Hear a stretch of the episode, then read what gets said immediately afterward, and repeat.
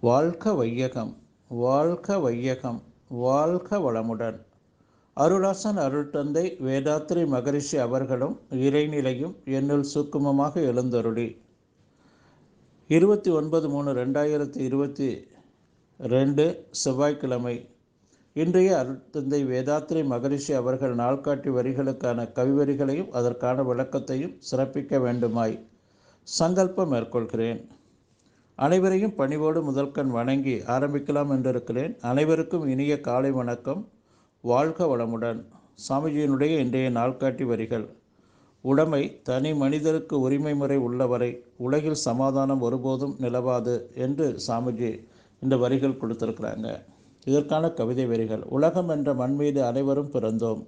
உயிர் காக்கும் காற்று ஒன்றே மூச்சு விடுவதற்கு. உலகெங்கும் ஒளிவிட்டு வீசும் சூரியனும் ஒன்றே. உள்ள கடல் ஒன்றே நீராவியாகி பொறிவதற்கு உலகில் இன்றுள்ளோர் இதிலொன்றும் செய்ததில்லை. ஒவ்வொருவரும் பிறந்து வாழ்ந்து செத்து போவார் உலகில் உள்ளோர் அனைவரும் உடன் பிறந்தோர் அவர் ஒத்து உதவி வாழும் செயல் விளைவு நீதி தேர்வோம் என்று சுவாமிஜி இந்த கவிதை வரிகள் நமக்கு கொடுத்துருக்குறாங்க. பாரதியார் சொல்லும்போது காக்கை குருவி எங்கள் ஜாதி நீல் கடலும் அலையும் எங்கள் கூட்டம் என்று சொல்லுவாங்க. அவைப்பாட்டி சொல்லும்போது பரமாய சக்தியுள் பஞ்சமா பூதங்கள் தரமாறி தோன்றும் பிறப்பு. நிலம் ஐந்து நீர் நான்கு நிட்டங்கி மூன்று உழவை ரெண்டு ஒன்று வின் என்று சொல்லி சொல்கிறாங்க நாம் புரிந்து கொள்ள வேண்டியது என்ன? இந்த பூமியில் ஒட்டுமொத்த மகான்களும் இன்று புகழுடம்போடு வாழ்ந்து கொண்டிருக்கக்கூடியவங்க எல்லாருமே அவங்க பிறந்து வாழ்ந்து ஒரு பெரிய செல்வந்தராக இருந்து இறுதியில் அந்த ஞானம் பெற்றதற்கு பிறகு அனைத்தையுமே துறந்து அவங்க இந்த ஆன்மீக பணி மட்டுமே மேற்கொண்டாங்க. உதாரணத்துக்கு பட்டினத்தார் அவர் அவர் குடும்பம் கப்பல் வணிகம் செய்து பெரிய செல்வந்தர். அவருக்கு அந்த இறை உண்மை உணரும்போது அனைத்தையுமே துறந்து அவர் துறவரம் வாங்குகிறார் இது நமக்கு எல்லாருக்கும் தெரிந்த ஒன்று. இது போன்ற பல மகான்கள். நாம் புரிந்து கொள்ள வேண்டியது என்னென்னா இறைநிலை இந்த மண்ணை நீர் நெருப்பு காற்று விண் இந்த ஐந்தும் இந்த உலகத்தில் இருக்கக்கூடிய எல்லா ஜீவராசிகளுக்கும் ஓரறிவு தாவரம் முதல் கொண்டு ஐயறிவு விலங்கு வரை மனிதன் வரை அனைத்தும் பொதுவானது. இதை ஒவ்வொரு மனிதனும் தன்னுடைய அதிகார பலத்தால் ஒவ்வொன்றையும் ஆக்கிரமிப்பு செய்து கொண்டு பலர் பயன்படுத்தக்கூடிய அனைத்தையும் தான் தன்னுடைய உடைமையாக்கி கொண்டு வாழும்போது சாமிஜி சொல்கிறாங்க உலக சமாதானம் என்பது ஒரு கேள்விக்குறிதா என்று.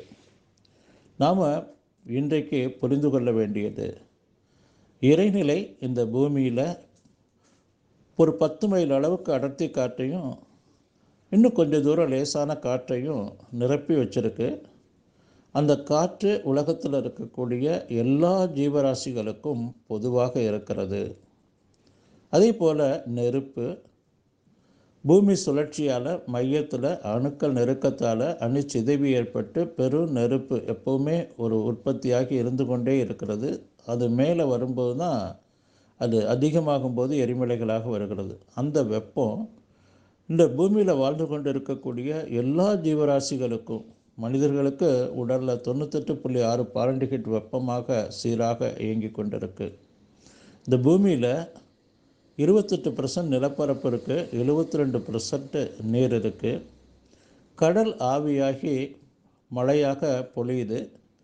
அப்போ அது எல்லா ஜீவராசிகளுக்கும் நமக்கும் அது பொதுவாக இருக்குது நாம் இந்த புரிதலோடு வாழணும் முதல்ல. அப்போ தான் தான் தனதுங்கிற அந்த பொருள்பற்று அதிகாரப்பற்று குறையும். தான் தனது என்ற பொருள்பற்று அதிகாரப்பற்று அதிகமாக அதிகமாக ஒவ்வொரு தனி மனிதனுக்கும் அருகுணம் பஞ்சமா பாவம் தயவின்றி பிறருடைய சுதந்திரம் பறித்தல் வன்முறைகள் ஏழ்மை பிறற்பொருள் கவர்தல் வாழ்க்கையில் பெண்ணினத்தை வருந்தவுடன் என்ற கண்ம வினைகளாக தலை தோங்கும் என்று சாமிஜி சொல்கிறாங்க ராமகிருஷ்ண பரமஹம்சர் சொல்லும்போது சொல்லுவாங்க ஒரு டாக்டர் ஒரு பேஷண்ட்டை பார்த்து நான் காப்பாற்றிடுறேங்கும் போது இறைவன் சிரிக்கிறார். அதே போல் ஒரு பெரிய பங்களாவை காட்டி இது என்னுடைய பங்களா என்று சொல்லி சொல்லும்போது இறைவன் சிரிக்கிறார் அப்படின்னு சொல்லி சொல்லுவாங்க. நாம் புரிந்து கொள்ள வேண்டியது என்ன? நாம் வாழும் காலம் வரையிலும் நாம் இந்த பூமியில் எல்லோருக்கும் ஒத்து உதவி வாழணும் என்று சொல்லி நன்றியோடு நிறைவு செய்து கொள்கிறேங்க இன்றைய சிந்தனையை வாழ்க வளமுடன் வாழ்க வளமுடன் வாழ்க வளமுடன்.